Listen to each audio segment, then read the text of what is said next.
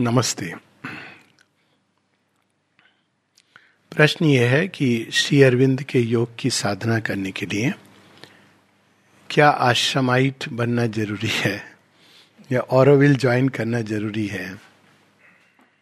क्या हम इस योग को कहीं भी कर सकते हैं रह के, इत्यादि इत्यादि। ठीक है, कुछ चीज़ें हैं जो जीवन के शाश्वत सत्य हैं और हमको उनको भूलना नहीं चाहिए। वो ये कि भगवान को हम मनुष्य अपने सिंसेरिटी के साथ अंदर में प्राप्त करता है। इस सत्य का श्री अरविंद और माताजी दोनों प्रतिपादन करते हैं बिल्कुल स्पष्ट रूप से। अगर आप भगवान को पाने की आपके अंदर प्यास है तो आप अमेज़न के जंगल में, जहाँ आपको कुछ नहीं पता है, कोई किताब नहीं है, कोई संगीत नहीं है, कोई फोटोग्राफ नहीं है, आप खोज लोगे। क्योंकि जब आपके अंदर प्यास है तो मतलब भगवान आपको खोज रहा है और वो अमेज़न के जंगल में भी पहुंच जाएगा। रियल स्टोरीज हैं ऐसी। मेधानंद जो ब्रिटिश, वो कौन से आइलैंड में थे और वहाँ कोई आके जा रहा था, जाते जाते उसने किताब दी, मदर शायद छूट गई या पकड़ा दी हाथ में और उनके जीवन बदल गया। भगवान आपके पास पहुंच जाएगा, कैसे पहुंचेगा? और ऐसे कई लोगों से हम मिले और ये स्पिरिचुअल लाइफ का इतिहास है। इनको, ये नॉन नेगोशिएबल है, इनको बदला नहीं जा सकता।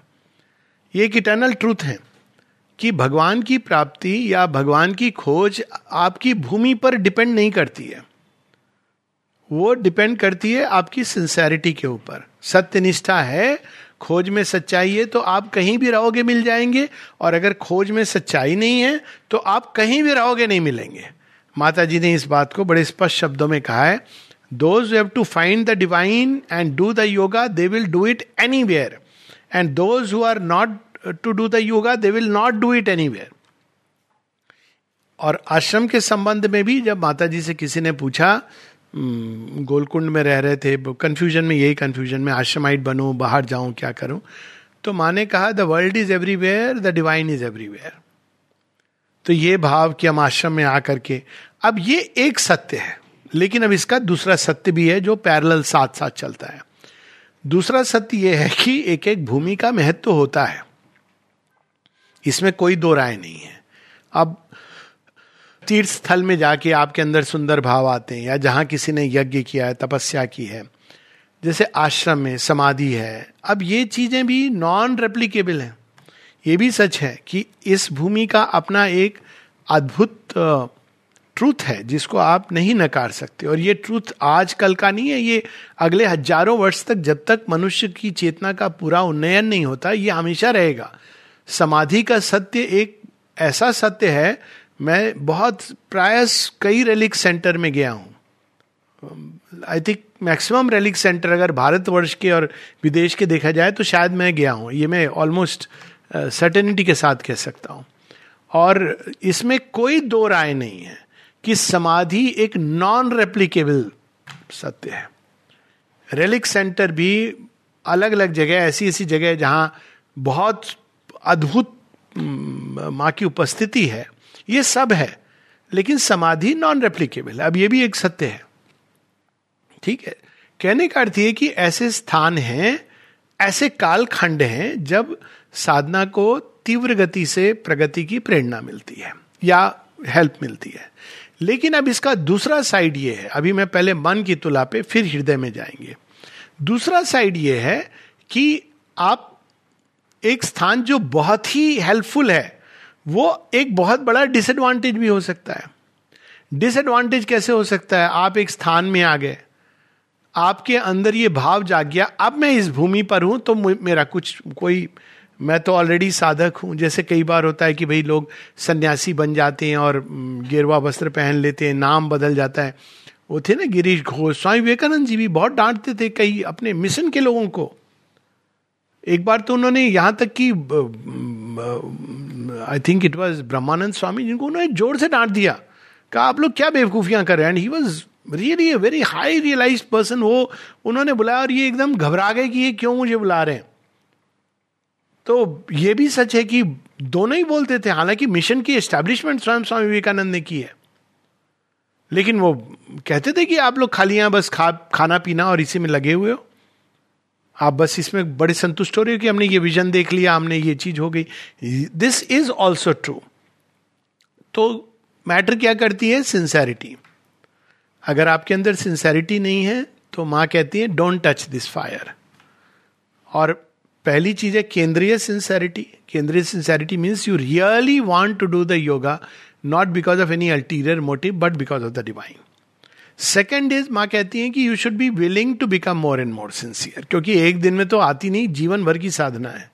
जीवन भर की साधना के बाद भी ये कहना बहुत मुश्किल होता है कि हम पूरी तरह सिंसियर हैं भगवान के प्रति. तो अंत में जो चीज काउंट करती है वो है सिंसियरिटी ऑफ एस्पिरेशन. स्थान का महत्व है, इसमें कोई दो राय नहीं है. पर अगर हम देखें तो माँ कुछ लोगों को कहती थी यहाँ रहो, कुछ लोगों को कहती थी कि आप बाहर रहो, और कहती थी कि बाहर आप नहीं रहोगे तो मेरा काम कौन करेगा. ज्योतिप्रिया की ये बड़ी फेमस, वो कहती थी मुझे तो ये लोग कहने लगे कि तुम टॉक्स देती हो, बाहर जा रही हो तो तुम तो पद से भटक गई हो. माँ को चिट्ठी लिखी. माँ कहती लोगों की मत सुनो, वो तो मूर्ख है, उनको कुछ पता नहीं है. अगर तुम भी ये एटीट्यूड लोगी तो मेरा काम कौन करेगा. माताजी की राइटिंग है, उनके आप कलेक्शन में आप देखो. कहती तुम भी ये एटीट्यूड अगर ले लोगी जो इन लोगों ने लिया हुआ है कि हम बाहर नहीं जाएंगे, हम किसी से बात नहीं करेंगे, हम बस ऐसे करके साधना कर रहे हैं, तो फिर मेरा काम कौन करेगा. मुझे तो जरूरत है उन लोगों की जो मेरा काम करें. और फिर उन्होंने बताया कि तुम तो फ्री बीइंग हो already, you don't need to do साधना, तुम आई हो काम करने के लिए. और इतनी जल्दबाजी में आई कि तुमने शरीर पर ध्यान ही नहीं दिया कि कौन से शरीर में आ रही हो. ये एक दूसरे लेवल का सत्य है. अगर आप जाइए वहाँ लॉस एंजलिस में ईस्ट वेस्ट सेंटर सारा, Jyotipriya was the one who was the central hub. तो अंत में क्या चीज आती है? अंत में लास्ट एनालिसिस में कि इन चीजों का चुनाव मन से नहीं होता है, इसका चुनाव माँ ने कहा है इट्स एन ऑकल्ट सिलेक्शन. माँ ने इस बात का उत्तर दिया है. श्री अरविंद के समय भी, समय मतलब जब वो फिजिकल बॉडी में, तो श्री अरविंद के पत्र हैं कि कुछ लोग आश्रम में रहते हैं, कुछ बाहर रह के साधना करते हैं. Disciple, there are disciples living outside, Shri Aurobindo का पत्र है. मतलब वो डिसाइपल्स से सब कुछ सेम है, प्रॉपरली उन्होंने वो किया है. तो फिर वो बताते हैं कि डिफरेंस क्या है. श्री अरविंद दो अंतर बताते हैं. एक अंतर ये बताते हैं कि जो लोग यहाँ आते हैं और पूरी तरह अपना सर्वस्व माँ को दे देते हैं, तो माँ उनका फिजिकल जीवन का भी कार्य संभार उठाती हैं. बहुत बड़ी बात है कि आपने अपना सब कुछ दे दिया. अब आपको जो प्रॉस्पेरिटी का ओरिजिनल मीनिंग यही था कि अब जो माँ देंगी उस पर आप रहिए, सबसिस्ट करिए, और ये बहुत अच्छी बात है. अब समस्या ये है कि अब लोगों के मन में अविश्वास है. आप और माँ ने स्वयं इसका एक समय था जब लोग आते थे, अपना सब कुछ दे देते थे और फिर वो प्रॉस्पेरिटी पर रहते थे. अच्छे ऐसे लोग जो बड़े अमीर परिवार से आए या जो भी, दे वो पेंशन हर महीने दे रहे हैं पूरा. बाद में एक घटना बताऊंगा, किसकी मैं परिवार बताऊंगा नहीं, पर एक लेडी जिनके हस्बैंड की डेथ हो गई, वो अपने बच्चों के साथ यहाँ पर आ गई. उन्होंने खुद मुझे बताई. तो वो माताजी को जितने भी उनके जेवर वगैरह थे सब जा करके उन्होंने माताजी को, जो सिस्टम होता था, माँ ने कहा नो यू कीप इट. तो उन्होंने कहा but why mother, you are there, I can ask from you. तो माँ ने बहुत दूरदर्शिता देखो, बोली yes you can ask from me, but later on if you have to ask some other human beings, will you be able to do it? बोली नहीं. That's why I'm telling you, you keep it from me. तो ये arrangement अंदर से माने, क्योंकि वो एक अलग समय, इसको भी हमको समझना है कि जब माता जी फिजिकली प्रेजेंट हैं तो आपको ये कंप्लीट अबैंडन आप कर सकते हो. लेकिन ये मान के कि अब माता जी फिजिकली, कोई भी व्यक्ति है वो माता जी को रिप्रेजेंट कर रहा है. इसी तरह से क्रिश्चियनिटी और पोप और ये सब महामंडलेश्वर प्रकट होते हैं, क्योंकि आपने वो दर्जा जो केवल भगवान का है, जहां एब्सोल्यूट ओबीडियंस टू सरेंडर केवल आप भगवान को कर सकते हो. तो ये अंतर आ जाता है. ये एक प्रैक्टिकल अंतर है. इसमें यह नहीं कि योग में कुछ बदला है, yoga has not change.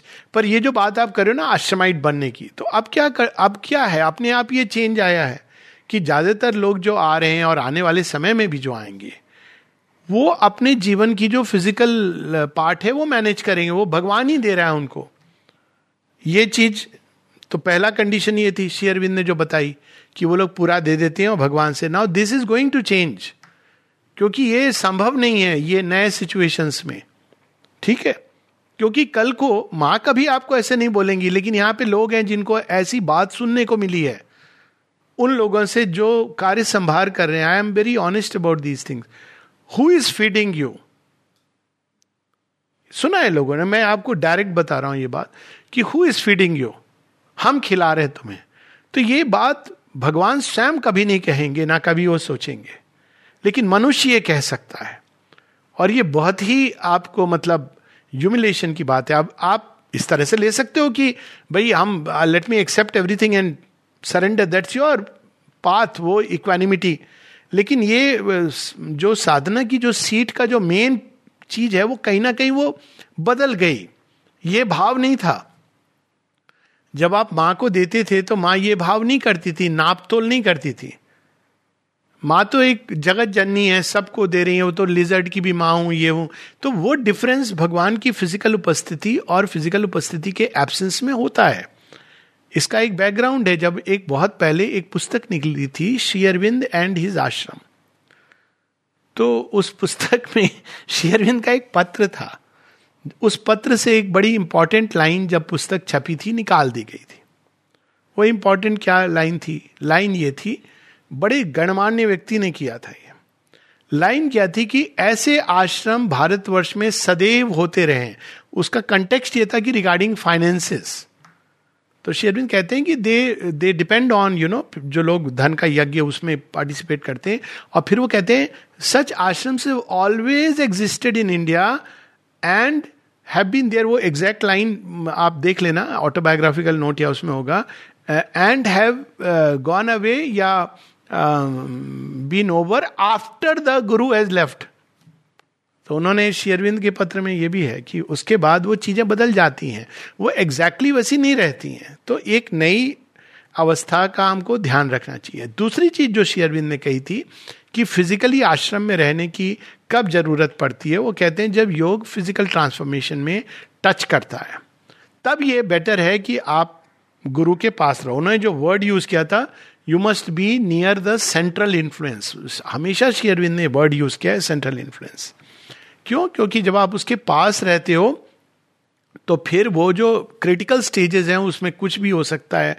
Physical body के ऊपर ये पहली बार ऐसा एक्सपेरिमेंट हो रहा है और it can completely become you know anything. So उस समय एकदम गुरु की फिजिकल पकड़ के पास में रहना लाभदायक होता है, बेटर होता है. तो ये दो कंडीशन श्री अरविंद ने बताई थी. अब जो नई चीज है, नई चीज ये है कि फिर भी लोग आएंगे, क्यों आएंगे और क्यों आते हैं, ये हमें हमेशा याद रखना चाहिए कि लोग अब जो आते हैं वो एक तो कारण ये रहता है कि कंफर्ट जोन होता है. अब कोई यहाँ पे पढ़ा है, आपको मैं बता रहा हूँ कि आप अपने गांव में कई लोग वापस जाना चाहते हैं, उसका एक कंफर्ट जोन है ना आपका. कोई जरूरी नहीं कि वो साधना के लिए. माँ स्वयं कहती हैं कि कई लोग यहाँ पे साधना करने नहीं आए हैं, कई कारण होते हैं. किसी का बच्चा पढ़ रहा है तो इसलिए आ गए, रहने लगे. अच्छा, उनके अंदर भी कुछ चल रहा है, ये नहीं कि नथिंग इज हैपनिंग. पर अब कई बार ऐसा होता है कि आप यहाँ पे पढ़े, आपका एक लगाव हो गया, आपके लिए कंफर्ट जोन है. आप बाहर संसार में जाओगे तो बहुत सारी समस्याओं से आपको जूझना पड़ेगा, तो आप रुक गए, या आपका एक परिचय. अच्छा, ये कई कारण होते हैं. लेकिन ऐसे लोग भी आते हैं अभी भी और आते रहेंगे जो केवल योग की दृष्टि से आते हैं. आप स्वयं बताओ कि उनका कारण क्या होता है. एकमात्र एक कारण होता है, the presence of samadhi and Shri Aurobindo और माताजी का कक्ष. एकमात्र कारण. Take away this factor or even try to relocate it, the whole thing will change. खुद ही सोच लो आप क्यों लोग आते हैं. इसीलिए हम सब योग तो कहीं भी कर सकते थे. मैं तो पूरा एयरफोर्स में जीवन जी रहा था, ऐसे ही जी रहा था. सेंटर्स में काम करना बिल्कुल much more committed than here, क्योंकि वहाँ पे ये था कि भाई आप सुबह से शाम तक काम कर सकते हो माताजी के लिए. एक केंद्र में कोई आपको रोकता नहीं था, आप जितना भी काम करना चाहो अर्ज हो कर सकते हो. अब यहाँ तो बहुत सारे कायदे कानून हैं, आपके हाथ बंधे हैं, आपके मुंह बंधे हैं, सब है. तो अंतर होता है, ये फैक्ट है. Because I have worked in centres actively from morning on holidays सुबह 7:30 से लेकर रात 9 बजे तक, कर्फ्यू के दिनों में भी। और जिस दिन वर्किंग डेज होते थे उस दिन 2 बजे छुट्टी हो जाती, 2 से लेकर रात 9 बजे तक हम सब काम करते, बड़ा जॉय आता था। तो सेंटर्स का ये एडवांटेज होता है कि बहुत कॉम्प्लेक्सिटी नहीं होती है ह्यूमन नेचर की। वहाँ कोई ये नहीं सोचता था अरे ये मेरी कुर्सी ले लेंगे, अरे नहीं नहीं ये तो ज़्यादा नहीं, हम जैसे कह रहे हैं उस तरह से चलो, ये सब नहीं होती थी समस्या। आप एक माँ के केंद्र में रख के जुड़े हुए हो। ये ह्यूमन नेचर की कठिनाई वहाँ भी होती है, सब सेंटर्स में होती है, लेकिन इतनी विकट नहीं होती है बिकॉज यहाँ पे चेंज होने के लिए आए हैं। तो इसमें भी कोई दो बात नहीं है कि this place is the place of central fire. तो यहाँ पे मनुष्यता भी वेरीड रिप्रेजेंटेड है। तो अब घूम फिर के बात की आ जाती है कि at the end of the day इसके लिए आप कोई नियम नहीं बना सकते। जो लोग मेंटल नियम बनाते हैं कि नहीं इस योग को करना है तो आपको यहीं पर आके योग करना है, वो भ्रांति में रह रहे हैं। और जो लोग ये भी दूसरा नियम बना देते हैं नहीं योग कैन बी डन एनीवेयर, वो भी एक, आप नियम नहीं बना सकते। तो यहाँ पे क्या करना चाहिए, दिल की आवाज़ सुनो। यदि आपके हृदय को ये लगता है कि I should be here, be here.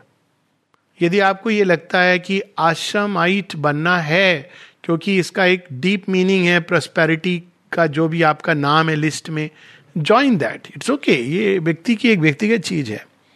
और यदि आपको लगता है कि नहीं मेरे को माँ का काम करना है जहाँ भी हूँ, फॉलो दैट लीड, उससे आपकी प्रोग्रेस होगी। श्री अरविंद ने स्वयं मना किया है कुछ लोगों को। एक बड़ा इंटरेस्टिंग पत्र है जहाँ एक लड़की आना चाहती है और श्री अरविंद कहते हैं वो बहुत सुंदर ढंग से प्रोग्रेस कर रही है, यहाँ आओगी तो डिफिकल्टीज माउंट अप हो जाएंगी क्योंकि प्रेशर है ना। तो नेचर के अंदर इतनी चीज़ें निकल आएंगी जो आप कल्पना नहीं कर सकते हो। तो यहाँ because of the intense pressure वो चीज़ें जो निकलती हैं वो आपके कल्पना के परे हैं, जो बाहर छिपी रहती हैं, दबी रहती हैं। एक तो बाहर का सामाजिक परिवेश अलग है, यहाँ फ्रीडम है। तो आपको कोई सामाजिक रूप पे ये नहीं कह सकता कि ये गलत है ये सही है। तो इस कारण कई सारी चीज़ें जो बाहर अनएक्सेप्टेबल होती हैं केवल इसलिए कि सामाजिक प्रेशर है, वो यहाँ नहीं है क्योंकि you have to choose freely. तो ये सब चीज़ों के कारण कौन तैयार है या किसको यहाँ रहना है किसको बाहर, one has to see for oneself. मेरा कारण बहुत सिंपल था, मुझे आई न्यू कि आई बिलोंग टू हर और सारा सब कुछ वो करके। लेकिन जो मैं बाहर का कारण ये तो सब हुआ, बच्चा आया वो आई, तो पर शुरू से ही था कि मुझे यहाँ आना है, अपने आप हृदय में ये भाव था। तो चंपक लाल जी से पूछा किसी ने on behalf of me, he wants to come. Champak Lal ji मौन हो गए। उन्होंने मुझसे 2 प्रश्न किए, बड़े सिग्निफिकेंट हैं क्योंकि डायरेक्ट अब वो जानते थे बदली हुई परिस्थितियाँ। इसीलिए चंपक लाल जी आप देखो स्वयं कभी आश्रम के बाहर नहीं जाना, लेकिन वो गए। एक बार वो गए 76 में, तो फिर कितने जगह घूमते रहे। सेम चंपक लाल जी, और वो तो एक आइडियल आप कह सकते हैं कि माँ के बच्चे हैं। तो उन्होंने पहली चीज लिख के पूछी मुझसे, मैरिड? तो मैंने कहा फेल हो गया, मैंने कहा हाँ मैरिड। फिर चुप हो गए, फिर कहा मनी? मैंने कहा वो भी बड़ा लिमिटेड है, फौजी आदमी हो, कोई बिजनेस विजनेस है नहीं। फिर वो चुप हो गए, शांत रहे काफ़ी देर तक। वो फिर event in to trance, then he blessed me. But उन्होंने ये चीज़ देखी थी कि नहीं, तो इट वॉज कि आज की कंडीशन में ये 2 परिस्थितियाँ हैं जो पहले नहीं थी। अब अगर आपके फिर एनीवेज आई केम। तो इंटरेस्टिंग बात यह थी कि मैंने एक्चुअली देखा कि माँ मुझे डाइनिंग रूम में सूप से लैडल से सूप मुझे सर्व कर रही हैं, और वो डाइनिंग रूम में जो लोग हैं उनको कह रही है from today he will have food here. तब मेरा कोई आश्रमाइट नहीं बना था, ना मुझे डाइनिंग रूम में खाना मिलता था। पर मैं समझ गया था कि physical consciousness, soup, food, basically आपका अन्नमय कोश, फिजिकल कॉन्शियसनेस आपकी भगवान के साथ जुड़ गई है। ये डिफरेंस है। लेकिन वो केवल आश्रमाइट बनने से जुड़ जाती है या उसका जो ट्रूथ है वो अंदर है, this I do not know. कि क्या केवल हम आश्रमाइट बन जाते हैं तो ये जुड़ जाती है ऐसे? क्योंकि मैंने अपने जीवन में तो ये देखा कि मेरे सारे फिजिकल चीज़ों का सबका ध्यान माने रखा। तो ये एक अलग चीज़ है। तो आपका भौतिक स्तर पे भगवान के साथ जुड़ना, नलिदा ने इसको इस प्रकार से किया है, कहा है कि गोल्डन चेन तो वो सबके गले में डाल देती हैं, लेकिन किसी किसी को वो आयरन चेन में डाल के अपने पास बांध के रखती हैं। पर ये सब डिसीजन, जैसा मैंने कहा, इसको आप मन से देखोगे तो दोनों चीजें मिलेंगी आपको, ये भी है वो भी है। तो डिसाइड हृदय से करो कि आपको क्या लगता है। अगर तुम्हें ये लगता है कि नहीं मुझे यहाँ रहना चाहिए, पहला प्रश्न ये, तो be here if your heart says. ये तो आपको हार्ट को फील होगा और सिंसेरिटी से फील करना है कि अगर मैं बाहर रहना चाहती हूँ तो क्यों, क्या मेरा अटैचमेंट है, क्या परिवार का वो है, ये one has to see inside.